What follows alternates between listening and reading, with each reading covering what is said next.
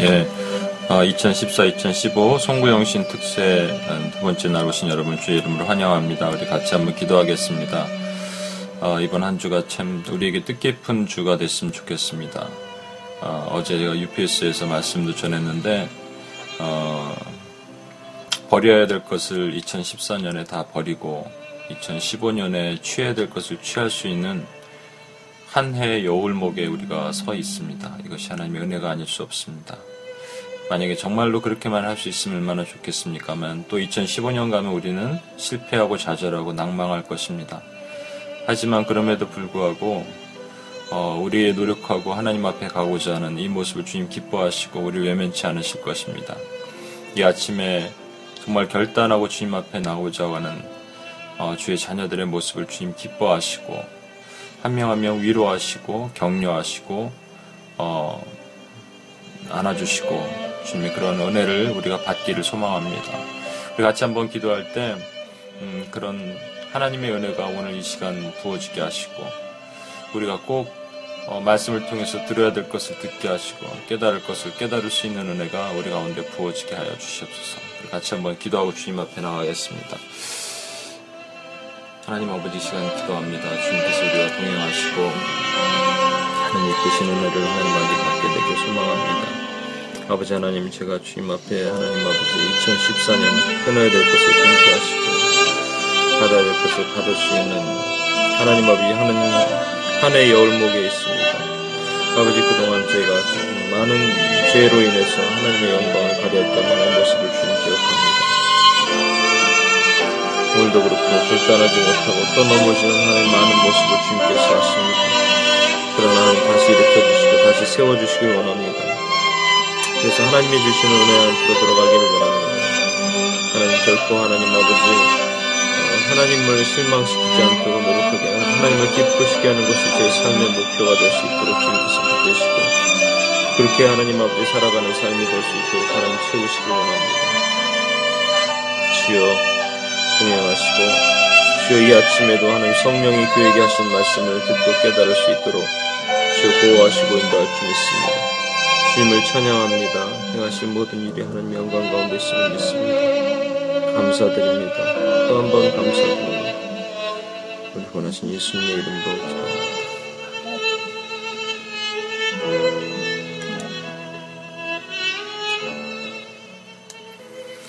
하나님 아버지 감사합니다.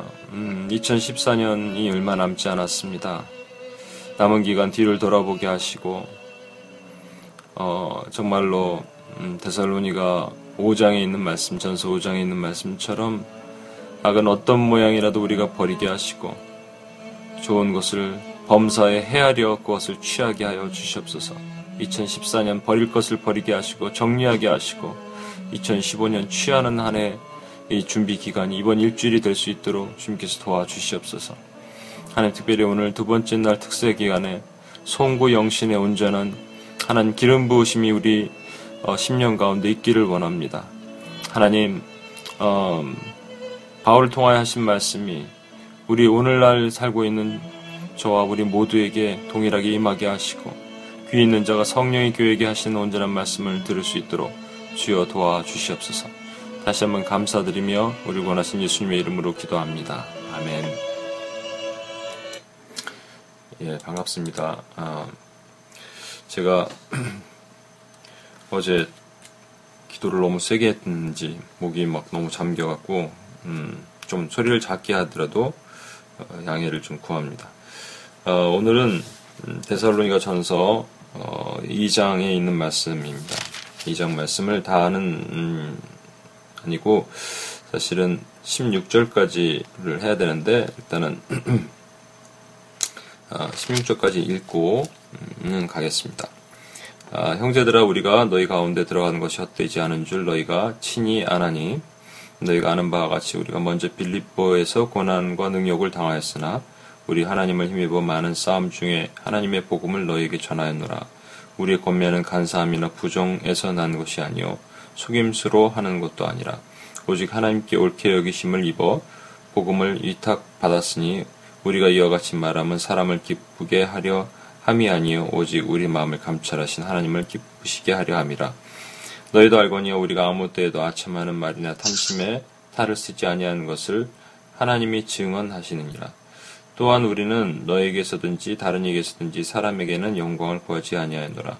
우리는 그리스도의 사도로서 마땅히 권위를 주장할 수 있으나 도리어 너희 가운데서 유순한 자가 되어 유모가 자기 자녀를 기름같이 하였으니 우리가 이같이 너희를 사모하여 하나님의 복음뿐 아니라 아, 우리의 목숨까지도 너에게 주기를 기뻐함은 너희가 우리의 사랑하는 자 됨이라. 형제들아, 우리의 수고와 애쓴 것을 너희가 기억하리니 너에게 아무 패를 아무에게도 패를 끼치 아니하려고 밤낮으로 일하면서 너에게 하나님의 복음을 전하였노라. 우리가 너희 믿는 자들을 향해 어떻게 거룩하고 옳고 흠 없이 하였는지에 대해서 너희가 증인이요 하나님도 그러하시도다. 너희도 아는 바와 같이 우리가 너희 각 사람에게 아버지가 자녀에게 하듯 권면하고 경, 위로하고 경계하노니 이는 너희를 부르사 어, 자기 나라와 영광에 이르게 하시는 하나님께 합당 합당히 행하게 하려 함이라. 이러므로 어, 우리가 하나님께 끊임없이 감사함은 너희가 우리에게 들은 바 하나님의 말씀을 받을 때 사람의 말로 받지 아니하고 하나님의 말씀으로 받음인 진실로 그러하도다. 이 말씀 또한 너희 믿는 자 가운데서 역사하느니라. 형제들아 너희 너희가 그리스도 예수 안에 있는 유대에 있는 하나님의 교회들을 본받은 자 되었으니 그들이 유대인들에게 고난을 받음과 같이 너희도 너희 동족에게서 동일한 고난을 받았느니라. 어, 유대인은 주 예수와 선지자들을 죽이고 우리를 쫓아내고 하나님을 기쁘시게 하지 아니하고 모든 사람에게 대적이 되어 어, 우리가 이방인에게 말하여 구원을 받기에 함을 그들이 어, 금하여 자기 죄를 항상 채움에 노하심이 끝까지 그들에게 임하였느니라. 아멘. 예, 그 어, 오늘은 바울은 어, 자신과 일왕이 어떻게 그리고 왜 데살로니가로 들어갔는지 그리고 어떻게 사역을 하였는지에 대한 어, 설명을 바울이 지금 하고 있는 것입니다. 1절에서 2절 형제들아 우리가 너희 가운데 들어가는 것이 헛되지 않은 줄을 너희가 친히 안다 이렇게 얘기했습니다. 어, 너희가 아는 바와 같이 우리가 먼저 빌립보에서 고난과 능력을 당하였으나 우리 하나님을 힘입어 많은 싸움 중에 하나님의 복음을 너에게 전하였노라. 어, 이 화면을 보시면 음, 여기를 볼까요?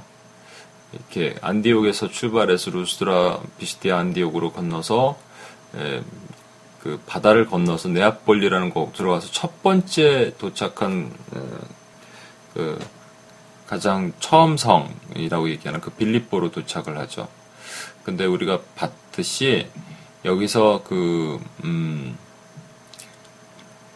드로아로 가서 네아폴리로 건너가는 과정이 원래는 이쪽 소아시아로 갔어야 되는 겁니다. 그런데 계획이 그렇게 돼 있었죠. 어, 이, 왜냐하면 첫 번째 어, 바울의 전도 여행, 1차 전도 여행, 바나바랑 갔던 전도 여행은 이 구브로로, 이 사이프러스로 가서 여기 보시면 이 사이프러스로 가서 이렇게 돌아서 왔거든요. 이렇게. 어, 그런데 둘이 갈라섰어요. 2차 전도 여행 때. 그래서 바나바가 이쪽으로 갔기 때문에 어쩔 수 없이 바울은 일로 갔습니다. 그러면서 이제 동진을 하고 있었기 때문에 바울도 이렇게 와서 이렇게 돌아가려고 이 소아시아 지금 터키 땅이죠. 그곳에서 복음을 전하려고 계획을 했을 것입니다. 이렇게. 그런데 하나님께서 여기서 틀으셨어요. 너는 서진을 하라.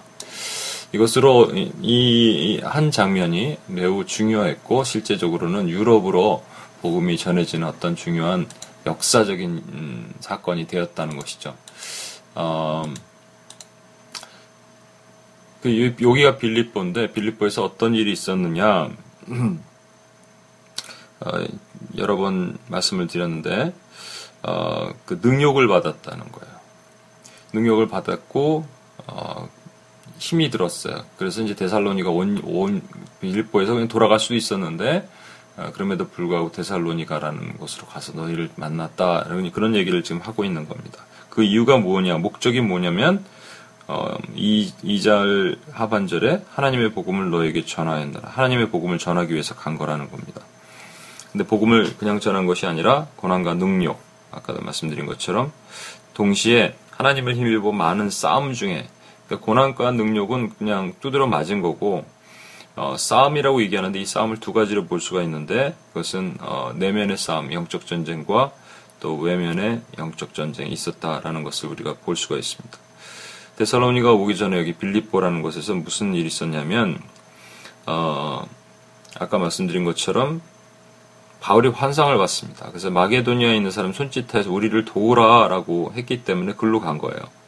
그런데 음, 이것이 바울만 본 화상이기 때문에 같은 일행이던 신라와 디모데와 함께 어, 의견을 나눴을 것이고 같이 기도했을 것입니다. 어, 그래서 뜻이 하나로 모아지는 시간을 가졌을 거예요. 성경은 그것을 그들이 서로 인정하더라라고 음, 표현합니다. 인정. 이게 영어 성경에는 conclude, concluding이라고 얘기하지만 어, 순비바주란 이 성경 이 뜻의 원 뜻은 knit together. 그러니까 우리 시를 짤 때 날실과 시실이라고 있잖아요. 두 개의 실을 짜는 것과 같이 잘 엮어서 짰다라는 거, 하나로 통일됐다라는 겁니다. 그래서 바울이 어떤 움직임을 가지기 전에 결정 디시전 메이킹을 하기 전에 같은 자기가 리더인데 자기가 결정하면 따라야죠. 그렇지만 같이 있는 사람들과 함께 뜻을 구하고자 했다라는 것을 알 수 있습니다. 근데 막상 빌립보에 도착해 보니까 거기서 자꾸 그 귀신 들린 어떤 여종이 있는데 그 주인들의 돈벌이를 점을 쳐서 돈벌이를 해주는 귀신 들린 여종이 있어요. 그래서 미아리 가면은 점 치는 것꽤 맞는 겁니다, 여러분. 신 들렸다고 하는 접신 그런 게 다 맞는 거예요, 사실은. 미래를 내다보지 못하는 것이지만 과거 두 마디만 해주면 다들 넘어오잖아요. 근데 이 어, 자꾸 귀찮게 하니까 바울이 음, 그 여종을 축사해 버립니다. 귀신이 떠나가니까 수입의 소망이 끊긴 것을 보고 여종의 주인들이 그들을 감옥에 넣어버립니다. 어, 매를 매를 심히 매를 맞고 감옥에 넣었어요.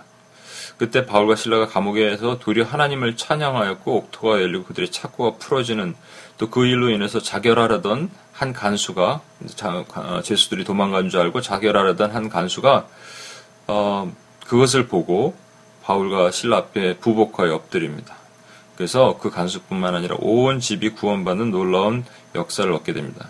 그래서 우리는 이것을 통해서 뭘 보냐면 한 명의 영혼이 천하보다 귀하다는 것. 그것을 우리가 얻게 되죠. 근데 중요한 사실 하나가 숨겨져 있는데 이것은 뭐냐면 이미 벌어진 결과를이니까 이건 그렇게 보지만 실제적으로는 바울도 바울이지만 저는 신라의 마음을 들여다보니까 참으로 어려웠을 것 같습니다. 성령 충만을 늘 강, 조했던 바울이 그를 따라왔어요. 환상을 봤다 그러고 따라왔어요. 믿었죠. 같이 기도했을 때도 잘 모르지만 음, 뜻이 하나로 모아지는 것 같았어요. 그런데 지금 죽도록 매맞고 감옥에 갇혀 있는 거 아닙니까? 그러니까 마귀는 강력하게 그들의 마음을 실족시키려 했을 거예요. 그래서 바, 신라의 마음 이것이 의심하게 만들 수도 있을, 있을 것입니다. 또 바울의 마음도 매우 짧지만 강력하게 바울은 자신에게 보여주는 환상 또 성령님을 의심하게 만들고 신라는 바울을 의심하게 만들고 이게 내면의 영적, 영적 전쟁입니다. 또한 데살로니가로 옮기자마자 데살로니가 어제 봤지만 거기에 유대인들이 시기함으로 직접 저자 불량배들을 동원해서 때를 지어 성을 소동하게 만들었습니다. 야손이라는 사람 집, 그 데살로니가 교회죠. 글로 들어가서 교인들을 끌어내고 마치 그 선교지에 있는 작은 선교 어, 교회를 핍박하는 그 이교도들처럼 그런 모습을 보인 거예요. 그러니까 본인의 마음, 우리 직접적인 핍박이지만 이것은 바울은 당한 것이 아니지만 도망쳐 나온 거죠. 이런 많은 영적 전쟁이 어, 있었다는 것, 이런 고난과 능력이 있었다는 것, 어, 그 가운데서도 데살로니가에 내가 가고자 했던 그것이 이 분명한 색깔, 복음의 색깔을 가지고 갔, 다라는 것을 3절에 설명하고 있는데 이것이 이겁니다. 간사함이나 부정이 아니요 아, 부정에서 난 것이 아니요 속임수로도 하는 도가 아니라 그 당시는요 특히 그 큰 도시에는 어, 뭐 아데네 이런 데 보면은 원래 그 종교성이 많고다 이 도시는 그랬거든요. 아테네 같은 그리스 아테네. 밑에 이제 마게도니아 밑에 있는 아테네죠.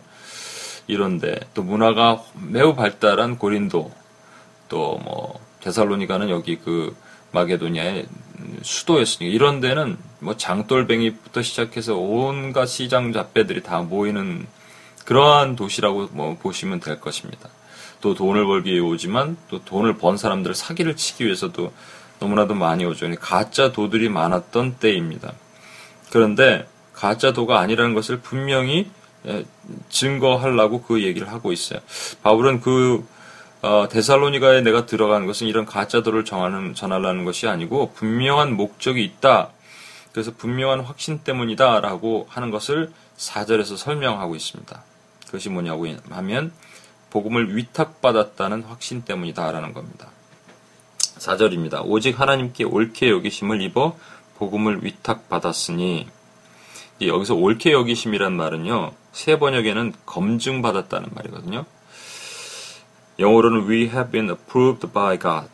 그러니까 어, 이게 영어 성경에는 제가 보니까 NASB가 이것을 가장 정확하게 원문에 가깝게 표현했더라고요. 왜냐하면 이게 현재 완료형으로 표현돼야 됩니다. 현재 완료형.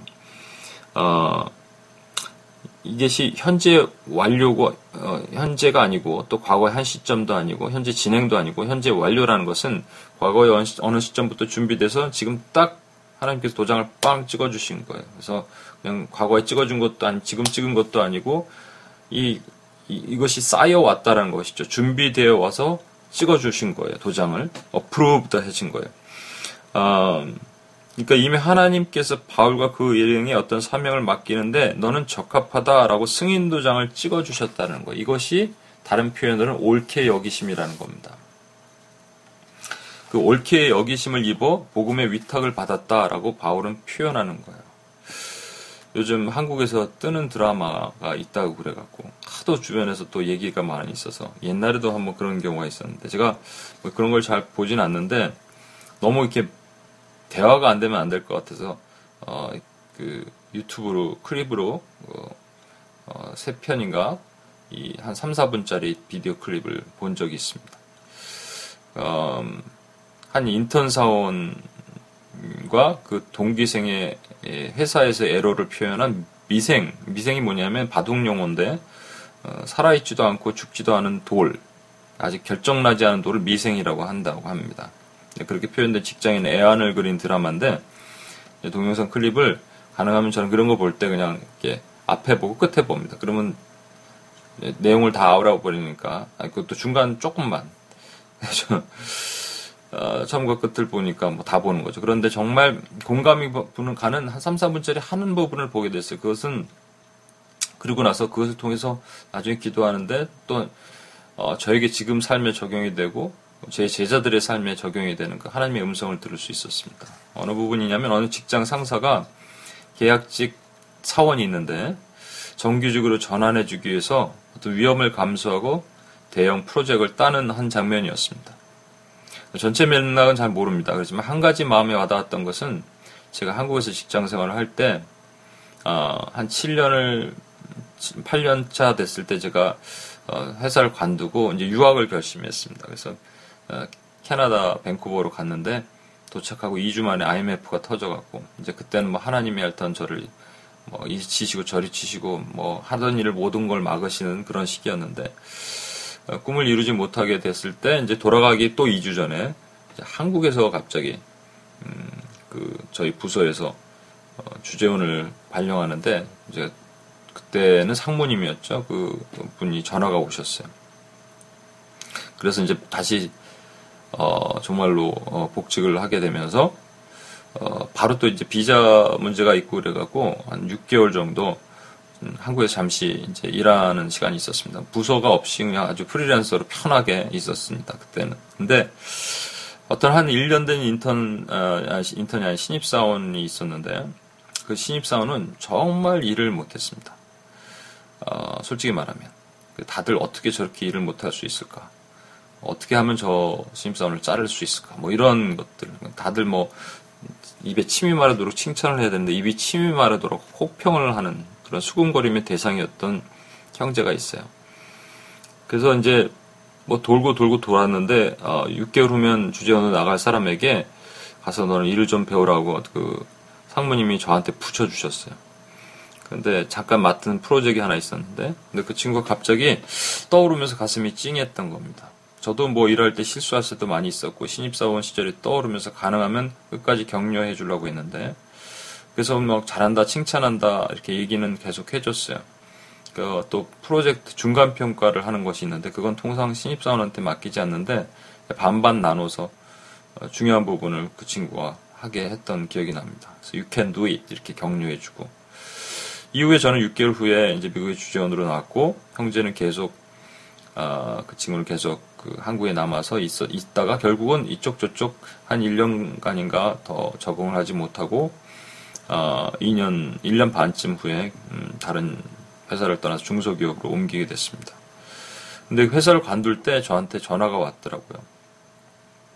옮기게 되었다. 그러면서 하는 말이 어, 너무 감사했습니다. 이런 얘기를 하는 거예요. 어, 그때 격려가 아니었으면 아마 회사를 그때 그만두었을 것입니다. 본인도 아는 거죠, 그죠? 네, 제 코끝이 그때 시큰했던 기억이 납니다. 솔직히 어떤 격려의 말을 했는지 기억은 잘 나지 않습니다. 어, 그런데 아마 이런 얘기를 하지 않았을까? 아, 이 회사에서 이런 일을 할 수 있는 사람은 너밖에 없어. 내가 최고야. 왜냐면 제가 이런 멘트를 이후에도 많이 하거든요. 아니라 하더라도 하거든요. 요즘 UPS에서도 하고. 네, 격려의 언어. 그런데 이 나의 저의 별 볼 일 없는 이 작은 말 한마디가 그 형제에게 그때 위로가 됐다면 하물며 우리 하나님이 우리를 옳게 여기신다는데 옳게 여기신다는 것은 you are approved 이런 말이잖아. You have been approved. 너는 과거부터 내가 계속 봤는데 만세 전에 너를 지명하기 전에 내 손바닥에 딱 찍어놓고 네 이름을 새기고 그때부터 봤는데 이제 도장 딱 찍어줄 테니까 너는 you are approved 이런 말 아니겠습니까? 그 맡은 바 사명에 감격해야 되는 것이 당연한 일이 아닌가? 그분이 나를 옳게 여기신다는데 이 옳게 여기심은 이어서 바울의 그 행동 방향, 목적 방향을 설정하게 만드는 거예요. 누가 나를 옳게 여기신다는데 그분이 하나님이시라면 내 방향이 결정이 되는 겁니다. 그것은 이 땅에서 행하는 모든 사역의 목표가 단 한 가지는 거예요. 그것은 사람을 기쁘시게 하지 않고 하나님을 기쁘시게 하는 겁니다. 4절입니다. 오직 하나님께 옳게 여기심을 입어 복음을 위탁받았으니 우리가 이와 같이 말하면 사람을 기쁘게 하려 함이 아니요 오직 우리 마음을 감찰하시는 하나님을 기쁘시게 하려 함이라. 만약 미생이라는 드라마에서 그, 그, 짧게 봤던 그 상사 있습니다. 어떻게든 구해주려고 노력했던 그 상사나 아니면 제가 한국에 있을 때 저는 열심히 일했던 그 형제나 나중에 결국 좋은 성과를 내서 마침내 칭찬을 받게 됐다. 근데 나중에 사람들 앞에서 그동안 나를 이렇게 도와주신 분은 하면서 사람들이 이렇게 주목해 볼 거 아닙니까?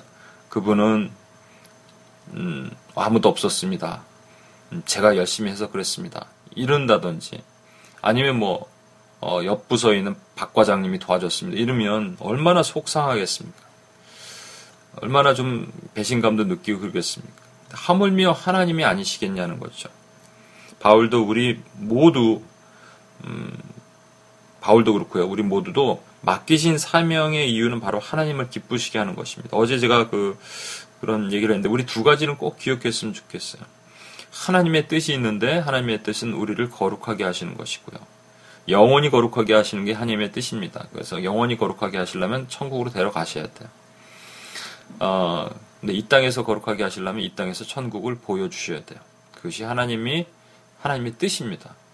두 번째, 그렇다면 우리의, 음, 존재 목적. 그것은 하나님을 기쁘시게 하는 겁니다. 그렇다면 하나님, 우리도 하나님을 어, 기쁘시게 하는 삶을 살아야 되는데, 과연 어떻게 하나님을 기쁘시게 할 수 있는가? 저는 이런 것을 볼 때 항상 이렇게 반대 개념을 보면 어, 이해할 수, 좀 성경을 그렇게 보는 관점을 좀 가지고 있습니다. 예를 들면은 뭐, 어, 하나님 앞에 의롭다. 그러니까 의로운 사람의 반대말은 악한 사람이 아니고, 어, 의로운 사람, 그러니까 하나님 앞에 의로운 사람이니까 그 반대말은 사람 앞에 의로운 사람. 이렇게 표현하는 거랑 마찬가지입니다. 바울은 5절에서 7절에서 자신이 하지 않았다고 하는 것 세 가지를 설명하고 있는데 이거를 보면 하나님을 어떻게 기쁘시게 하는지를 알 수가 있습니다. 5절에서 어, 7절까지입니다. 너희도 알거니와 우리가 아무 때에도 아첨하는 말이나 탐심에 탈을 쓰지 아니하는 것을 하나님이 증언하시느니라. 또한 우리는 너에게서든지 다른 이에서든지 사람에게는 영광을 구하지 아니하노라. 우리는 그리스도의 사도로서 마땅히 권위를 주장할 수 있으나 도리어 너희 가운데 유순한 자가 되어 유, 어, 유모가 자기 자녀를 기름같이 하였으니 첫 번째 5절입니다. 아무 때도 아첨하는 말이나 탐심의 탈을 쓰지 아니하였다. 아니하였다. 세 가지 아니하였다가 있으니까 그걸 보시기 바랍니다. 아니하였다. 그럼 반대는 탐심의 아첨이나 탐심의 말을 하지 않은 것이 하나님의 영광이라는 것이죠.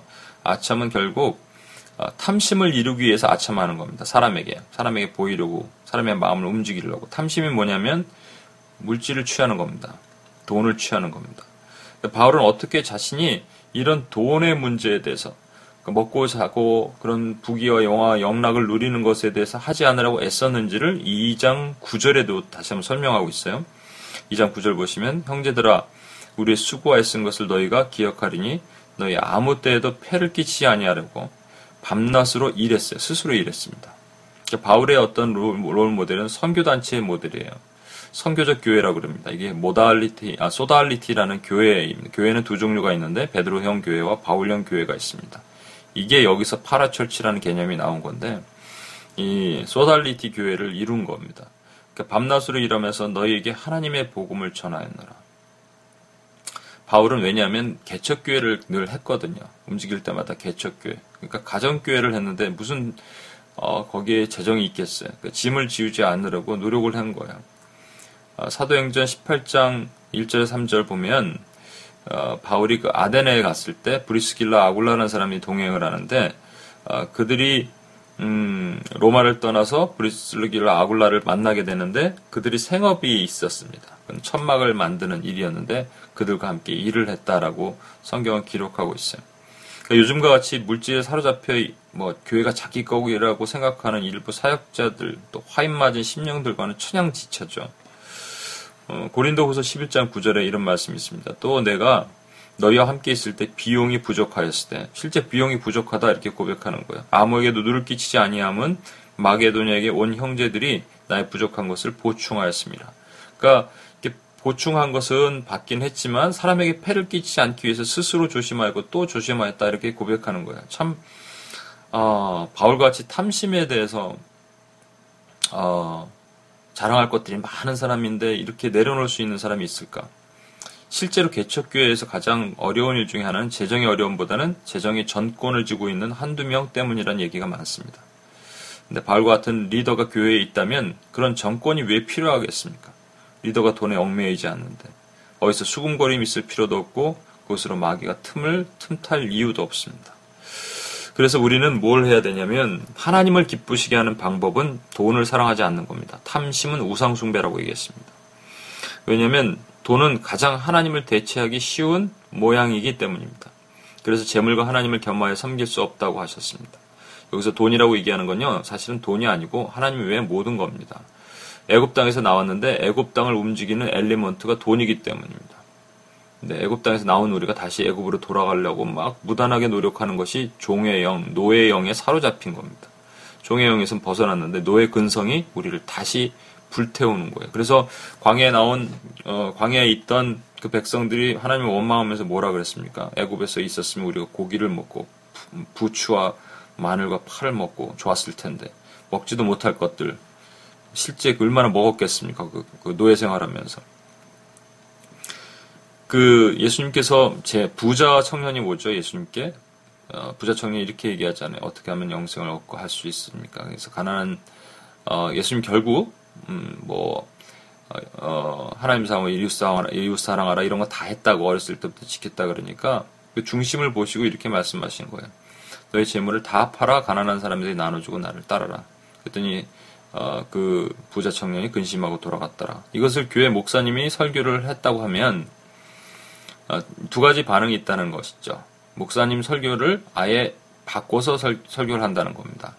첫 번째, 이것을 이렇게 얘기하신 것은 예수님의 본심이 아니고요. 예수님이 실제적으로 팔고 돌아오더라도 팔라 그러면 아 알았다 이제 네 마음 알았으니까 그만 알았어 알았어 고마워 나를 따라 이렇게 했을 거라는 음, 설교를 그렇게 했을 거라는 해석과 두 번째는 아니면 스트레이트 포워드하게 예수님이 그렇게 하셨습니다 했을 때 초신자가 왔으면 마음이 상할 거 아니에요. 아니 뭐 교회라는 데가 이래 재물 팔고 다 자를 따르라 그래. 그러면서 근심하고 갈라 그럴 때 옆에 있는 교인이 다가와서 아유 목사님 설교하신 그 내용은 그게 아니고요. 예수님은 절대로 우리한테 재물 팔고 어, 다 팔고 나를 따르라고 하시는 분이 아니세요라고 설명한다라는 거예요. 이 두 개가 다 잘못된 건데. 왜냐면요. 예수님은 우리의 정확한 고쳐야 될 포인트를 아시는 거죠. 예수님은 모든 사람에게 음, 재물을 팔고 주님을 따르라고 주님 말씀하시는 것이 아니고 이 부자 청년에게는 이것밖에 없었던 겁니다. 왜냐하면 이 부자 청년은 이거에 묶여 있었기 때문에. 그러니까 돈이라는 게 그만큼 무서운 것이 아니겠습니까? 탐심, 우상숭배. 그래서 우상숭배라고 얘기하는 거예요. 탐심을. 두 번째는 사람의 영광을 구하지 않았습니다. 음, 요즘 페이스북 같은데 보면 뭐 어떤 자매랑도 그런 얘기를 했는데, 음, 자매 어떤 친구 친구가 있는데 아, 한두 달이 걸러 친구가 있는데 페이스북에 보면 자꾸 이렇게 뭐 어, 아침에 모닝 커피 그러면서 스타벅스 커피 손으로 딱 들고 있고 항상 뒤에 그 차가 그 BMW인데 BMW 로고가 탁 보이게 한두 번 다니고 그렇게 행동을 하더래요. 그러니까 누가 또 페이스북 밑에다가 이렇게 달았답니다. 아, 뭐, 언니는 너무 좋겠어요. 나는 커피보다 BMW가 탐나요. 그랬는데, 그 밑에 차 주인이 자기가 아니라 동생이었나 봐요. 그랬더니, 저 차 사실 내 차예요. 이렇게 막 달았다 그러면. 그게 뭘 참 하는 건지. 그래서 어떤 목사님이 아, 하신 설교를 기억났습니다. 그 목사님이 이렇게 얘기하시더라고요. 인간은 방법의 차이가 있을 뿐이지 항상 자기 자랑을 하려고 한다. 그러니까 자신을 내세울 때 그만큼 내 그림자에 하나님 영광을 가리우는 거예요. 사람의 영광은 나를 사람이 봐주기를 기뻐하는 거거든요. 그만큼 하나님이 기뻐하시지 않게 된다는 겁니다.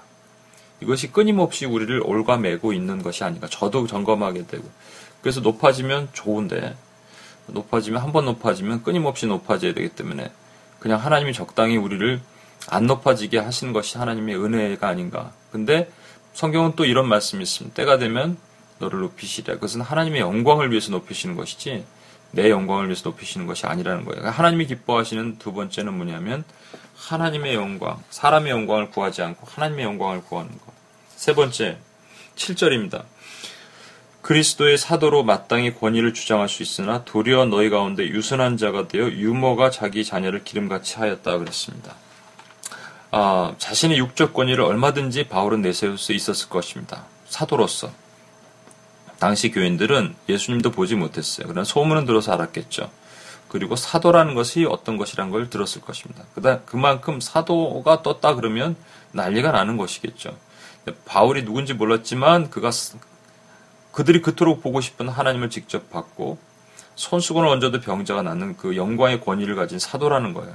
그 권위 앞에 권위를 내세웠다면 정말로 게임 끝이 아니겠습니까? 하지만 바울은 그렇게 하지 않았다는 것인데 그 이유가 딱 한 가지라는 거예요. 자신의 육적 권위를 내세우면 데살로니가 있는 교인들은 자신을 떠받드는 어, 것이 된 교인이 되는 거죠. 그럼 관계가 사도와 교인 관계가 되지만 자신의 육적 권위를 내리고 영적 권위를 세우게 되면 자신과 그들과의 관계는 유모와 자녀와의 관계가 된다는 것을 알았다는 겁니다.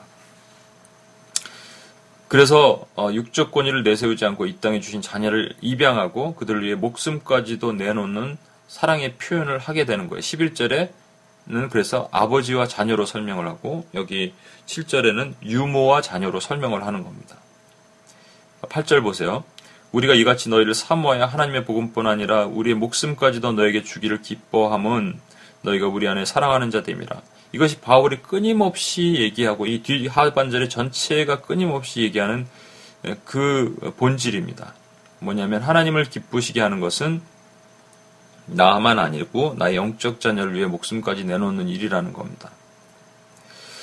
동시에 음, 이제 이런 것들을 해서 하나님을 기쁘시게 했는데 이제는 하나님을 기쁘시게 했더니 그 다음 다음 결과가 나타나는 거예요. 이게 우리에게 얼마나 소망이 되는지 모르겠습니다. 왜냐하면 하나님만을 기쁘시게 했더니 그러면 우리의 영적 육체 노동이 되거든요. 그런데 바울의 마음이 기뻐했다라고 성경은 기록하고 있어요. 데살로니가전서 3장 9절 우리가 우리 하나님 앞에서 너희로 말미암아 모든 기쁨으로 기뻐하니 너희를 위하여 능히 감사함으로 어, 하나님께 보답할까.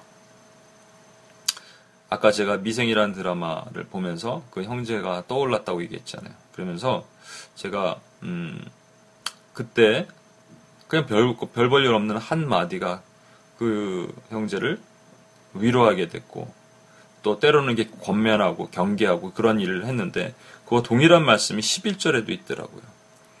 권면하고 위로하고 경계하였다. 이게 권, 경계라는 것은 urge 하는 거고 권면은 encouraging 하는 거고요. 위로하는 comfort 하는 겁니다. 어, 저도 음, 지나간 과거를 돌이켜 보면서 또 지금 보면서 아 2014년에 제가 내려버려야 될 것들 또 이런 것들이 있구나. 어, 제자를 세울 때 제가 혹시 육적 권위를 세워서 그런 일을 하지 않았는가? 사도적 뭐 권위 뭐 이런 거, 아, 육적 권위, 영적 권위는 그것이 아닙니다. 육적 권위는 나한테 인사하지 않으면 기분 나쁜 것이고 영적 권위는 아, 음, 아 영으로 우리가 하나로 교통하는 거를 나를 같이 느끼는 것이라고 생각합니다. 그런데 어, 너무 경계만 하고 권면하지 않았나 생각해보고 또 위로가 필요한 자에게 경계하고 경계가 필요한 자에게 위로하고 이런 순서가 뒤바뀌는 것이 없, 없는가 생각을 했습니다. 결론을 내겠습니다. 하나님은 우리를 옳게 여기셨습니다. 현재 완료입니다. 그리고 어떤 사명을 위탁하셨습니다. 사명 각자 다 틀린데 그 이유는 단 한 가지라는 것입니다. 하나님을 기쁘시게 하게 하기 위함이라는 겁니다. 어떻게 하나님을 기쁘시게 할까? 바울의 모습을 보면서 우리는 세 가지를 볼 수가 있습니다. 하나님을 돈보다 사랑하지 않는 것, 사람의 영광을 취하지 않고 하나님의 영광을 구하겠다고 작정하는 것, 나에게 주신 영적 자녀를 위해 목숨까지 내놓고 그것을 기뻐하는 것. 이 세 가지를 통해서 2014년, 이제 15년의 큰 우리를 이끄는 영적 담론이 됐으면 좋겠어요. 어, 우리를 이끄시는 것은 내가 돈보다 이 세상에 주는 모든 부귀 영락보다 하나님을 어, 그런 것보다 하나님을 더 사랑하겠습니다. 그리고 사람의 영광을 취하지 않겠습니다. 세 번째는 어, 영적 자녀를 위해서 목숨까지 내놓을 수 있는 것으로 노력하고 준비하겠습니다. 이런 저와 여러분이 됐으면 좋겠습니다. 우리 같이 한번 음, 한 목소리로 기도하시고 주 앞에 서겠습니다. 어, 세 가지가 각각에 있는데 우리 오늘은 특별히 좀 각각을 놓고 한번 기도했으면 좋겠습니다. 하나님이 우리를 옳게 여기셨습니다. 어, 옳게 여기셨다는 것은 만세 전에 손바닥에 생기시고 어프로브 하셨다는 겁니다. 근데 때가 있는 것이죠. 언제냐면 현재 지금 그러니까 그 준비 기간이 좀 필요하다는 겁니다. 바울도 그랬고 저와 여러분도 그랬습니다. 그렇다면 하나님이 준비 기간이 끝나시도록 내가 그 몸을 만들어야 됩니다. 어, 그리고 그 사명을 위탁함을 받고 믿음으로 나가야 되는 것 같습니다.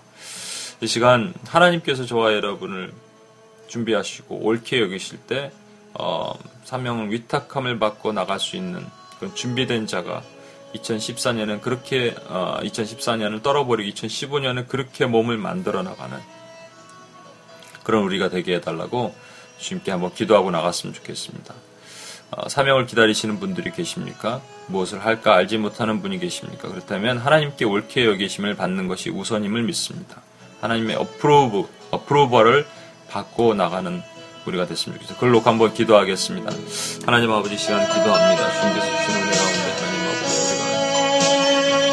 우리가 아버지 하나님 음, 주님의 옳게 여기심을 받고 나가는 우리가 되기를 원합니다. 하나님 붙드신 옳게 여기심이 우리 가운데 부어지도록 도우시길 원합니다. 하나님 아버지 그래서 하나님이 주시는 능력과 은혜가 하나님 아버지 하게 하소서. 아버지 저에게도 하나님 아버지 하나님의 그런 거룩한 어프로브럴이 떨어지기를 원합니다. 하나님 아버지 어떻게 행하고 어떻게 나갈지 알지 못할 때마다 주님께서 힘주시고 능력 주셔서 그 일을 감당하고 설수 있도록 다시 한번 주님께 옳게 여기시는 하나님 아버지 주님께 어프로브를 받는 그런 우리가 되도록 주께서 도우시옵소서. 하나님의 영광 가운데 우리를 진쳐주시고 거룩한 은혜 가운데 하나님 다시 한번 일으켜 주시기 바랍니다. 하나님, 어, 무슨 사명을 해야 될지 알지 못할 때마다 주님께 주신 그 어프로벌을 보면서 나갈 수 있는 우리가 될 수 있도록 다시 한번 붙들어 주시고 제가 될 수 있도록 주님께서 다시 한번 도와주시옵소서.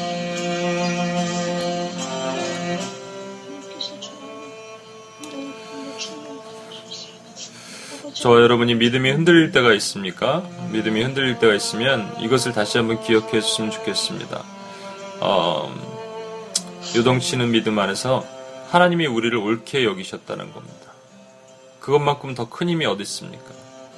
인간이 어, 한 사람에게 해준 내가 너를 음, 너밖에 이거 할 사람이 없어라고 한마디 했는데 그거 갖고 한 사람의 마음이 그렇게 움직였다는데 하나님이 우리에게 얘기하신답니다. 너밖에 이것을 할 사람이 없다. 사랑하는 내 딸아, 사랑하는 내 아들아, 내가 너를 옳게 여기노라. 그러면 끝난 겁니다. 그렇죠? 우리 가슴판에 하나님께서 위임받은 위임장을 들고 사명을 선포했으면 좋겠습니다. 2015년은 하나님을 기쁘시게 하는 삶을 살게 해주십시오. 맡겨진 사명을 감당하는 제가 되게 해주십시오. 그 위임장이 믿음이 떨어질 때마다 하나님의 받은 위임장을 가슴에 품고 기도하는 그 일사각오의 우리 기도가 우리 안에 다시 한번 일어나게 해달라고 한 번만 더 기도하고 나가겠습니다. 하나님 아버지 시간 기도합니다. 주여 하나님 아버지 하나님께서 주신 그 위임장을 들고 나가는 우리가 되도록 도와주시옵소서. 내 안에 연약함들을 주님께서 하십니다. 저를 고치시고 일으켜주시고 하나님의 하나님 기름 부음의 은혜를 하나님. 아버지 주께서 저를 부르셨습니다. 그리고 옳게 여기셨습니다. 위임장을 주셨습니다. 이제 하나님을 기쁘시게 하는 삶을 살아나가길 원합니다. 그동안 하나님 아버지가 돈을 너무 좋아했고 하나님 아버지 그동안 제가 하나님 아버지 사람의 영광을 취하는 것을 하나님의 영광보다 사람에게 영광을 취하는 것을 좋아했고 그동안 제가 하나님 아버지 저에게 주신 사람들을 하나님 아버지 육적 권위를 내세워서 했다. 하나님 영적 권위를 가지고 하는 다하지 못했던 많은 하나님 하나님 아버지 그런 것들을 보았습니다. 아버지 하나님 아버지 하나님 내말 한마디로 사람을 살릴 수 있고 내말 한마디로 사람을 죽일 수 있는 것입니다. 아버지 하나님 조심하게 하시고 하나님의 은혜로 하나님 서시옵 다시 한번 저희 인을 주시옵소서 아버지 하나님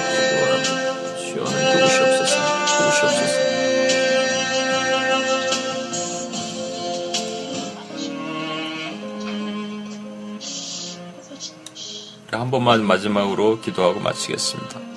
하나님을 기쁘시게 하는 삶을 구체적으로 이렇게 살아나가겠습니다. 혹시 회개할 것들이 있으면 회개하게 하시고 그것은 어, 하나님 하나님보다 돈을 사랑하지 않겠습니다. 그렇게 한번 노력해 보겠습니다.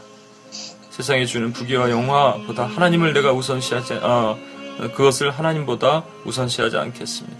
그리고 제가 음, 하나님의 영광을 구하는 것, 사람에게 영광을 받아서 제가 높아지고 하고 칭찬받는 것, 이거 내려놓겠습니다. 세 번째는 내 말 한마디로 사람을 살릴 수 있다면 내 말 한마디로 내 노력 땀 한 방울로 죽어가는 옆의 영혼들을 살릴 수 있다면 저에게 그런 사람을 좀 붙여주십시오. 우리가 이렇게 기도하고 2015년 한 해를 하나님께 올려드리는 그런 시간이 됐으면 좋겠습니다. 한번 마지막으로 같이 한번 기도하겠습니다. 하나님 아버지 아버지 하나님 아버지 하나님 제가 주님 앞에 하나님 아버지 연약했습니다. 아버지 하나님 제가 하나님을 기쁘시게 하는 삶을 살고 재물을 겸하여 섬겼고 아버지 하나님 동시에 사람의 영광을 구하려고 했던 모든 것들을 회개합니다. 하나님 아버지 그리고 하나님 아버지 목숨까지 내놓고 그것을 기뻐하지 못했던 그런 삶 내 말 한마디에 하나님 아버지 영혼들이 살아날 수 있는데 그것을 하지 못했던 모든 죄된 삶을 하나님 용서하여 주시고 하나님 2015년 한 해 하나님 아버지 그렇게 살아나가는 제가 되기를 원합니다. 주여 그렇게 살려주시옵소서. 주여 그렇게 회복하게 하여 주시고 하나님의 은혜 가운데로 하나님 이끌어 주시옵소서. 은혜의 자리로 이끌어 주시옵소서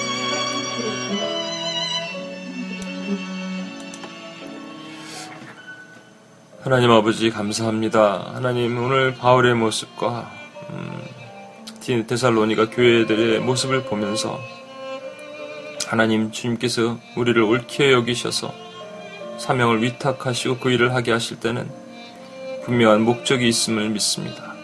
하나님을 기쁘시게 하는 것임을 믿습니다. 그동안 하나님 아버지 우리가 돈에 얽매여서 자기의 영광에 얽매여서 그리고 육적 권위에 얽매여서 하나님 아버지 하나님을 기쁘시게 못했던 삶을 살았던 것이 있으면 용서하여 주시고 내 말 말 한마디가 사람을 살릴 수 있다라는 하나님 아버지 그 생, 사명을 가지고 2015년 한 해를 살아갈 수 있도록 주여 도와주시옵소서.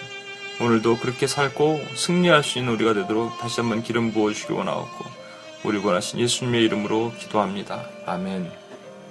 예, 오늘도 승리하신 하루 되시고 어, 어, 예, 승리하신 하루 되시길 바랍니다. 예, 감사합니다.